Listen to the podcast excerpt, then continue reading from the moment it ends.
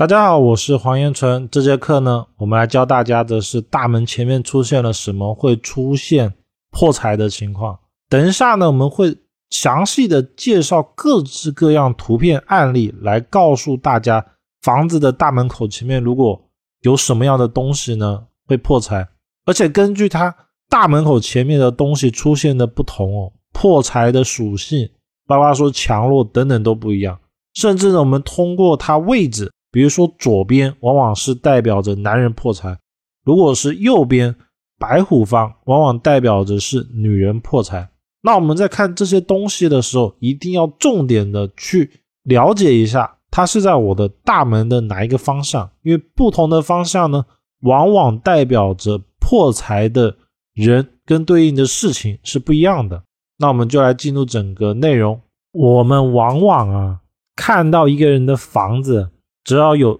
如下几个情况呢，它就是代表了这个户主会破财，而且根据它的那种大小远近，破财程度还会不一样。比如说这个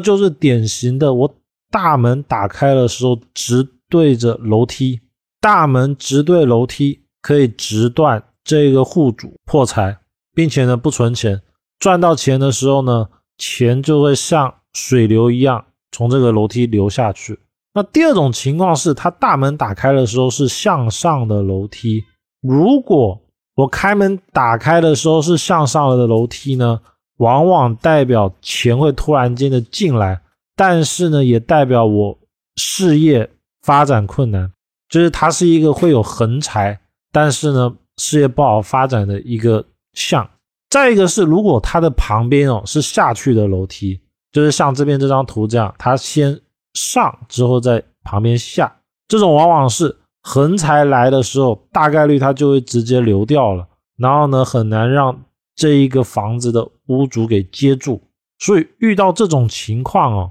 尤其是它开门就是上下楼梯的，我们其实首先要想办法把这个财给留住，这是第一点。那第二点呢是，如果这个大门它直对向下楼梯的时候，我们要想办法把这个财给留住，这其实是比较重要的。那一般来说呢，在风水上面我们会使用葫芦，比如说那种开过光的，然后呢是真的具有收气效力的风水葫芦，它就可以化解这种财来财去的一个情况。因为葫芦它本身有一种吸纳水气的作用，葫芦的吸水作用它就可以把这种本来会流掉的财气旺气给收进来。那摆放的位置呢，它也是很讲究的。我们既然是要收进来，那葫芦肯定是要放在房屋里面的，而不是放在房屋外面的。如果放在房屋外面比如说放在这个地方，那它是不是水气只会被门口的前面给收进去，就不会到家里面，这样子也是没有用的。然后可能会有人说可以放个八卦镜，或者是放个五帝钱。其实放八卦镜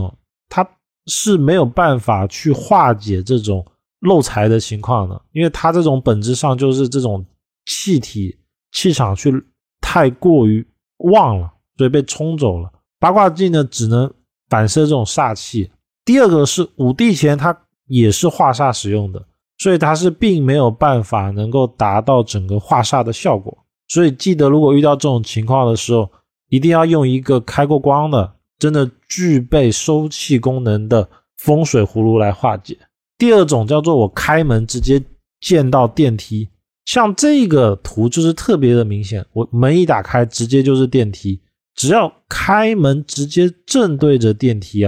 也是漏财。因为电梯你不要看它现在是关起来的，其实你从这个缝下看下去，它是一个直接通到楼底的一个场景，它其实就像是无底洞，这个感觉就像是你的人一走来这边之后，这个钱财直接从电梯门全部都给它流掉了，这种是非常的不利的。那可能你会说，我电梯门关起来不是不算吗？如果仔细看的人就会发现，哪怕这个地方门是关起来，里面一样会有空气流动。所以电梯直对着大门对一个户主破财的象是特别特别的明显，而且特别特别严重的。一样的，我们如果看到了这种格局，怎么样来化解它？一样是使用风水葫芦。所谓的风水葫芦，它不是一般的葫芦，它是开过光的，或者是它的葫芦上面是会有一些特殊处理的。那放的位置呢，还是放在室内的门口为主，不要放在房屋的门前面。包括说，如果你把葫芦放在电梯门旁边也是没有用的。还有一些人呢，可能会在这个门口上面放个八卦镜，这个也是没办法的。如果今天这个是外煞，那可以放八卦镜，但是它今天不是，它是典型的漏财。再一个是，如果有人说我找不到风水葫芦怎么办？如果确实没办法的话，那就用普通的葫芦，比如说像天然的啊，或者是葫芦摆件那种金属的工艺品也可以，只是说相对来讲那个效果会比较弱，就没有那么强。第三个是，如果我开门的时候见到烟囱，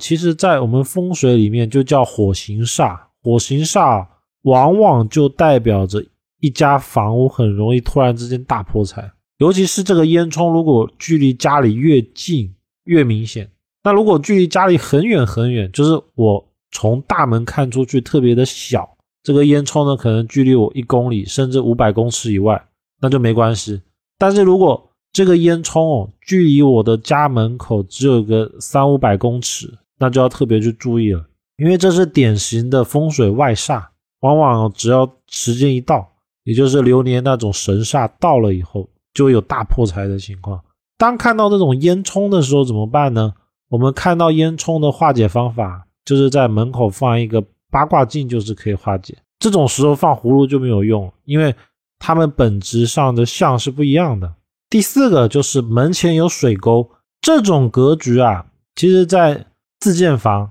或者别墅是有可能会发现的，因为往往门口的排水系统，尤其像这种排水沟或者是这种类型的排水道，还有这一种可能在门前大概100公尺以内有这种水沟的话，往往呢也代表着破财。因为门前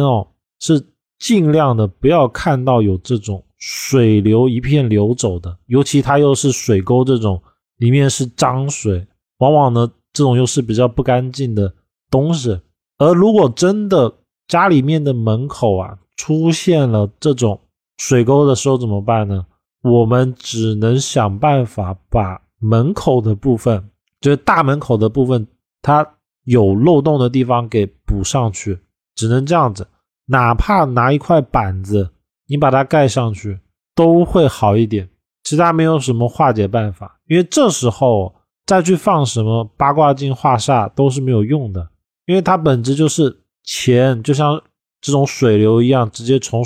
水沟里面流走了，而且这个水沟还是比较脏的，这种往往就是钱很容易因为一些是非情况而没有。第五个呢叫做大门对着镜子。正常情况下家里的门口其实是不会有镜子出现的，而是因为现在啊，尤其现代的楼房电梯房它因为看到了一种言论叫做门对门不好，然后呢可能就会去买一些八卦镜啊化煞镜，然后直接的放在它的大门口前面。这种时候往往就会形成我们所说的大门对镜子的一个情况。大门对镜子往往代表着是争吵而破财，就是口舌是非导致的钱财受损，这个是比较不利的。所以如果我们在家门口发现的隔壁家因为某些关系他放了一个镜子，包括是像这种八卦镜，有些呢可能还会在这边挂一把剪刀啊，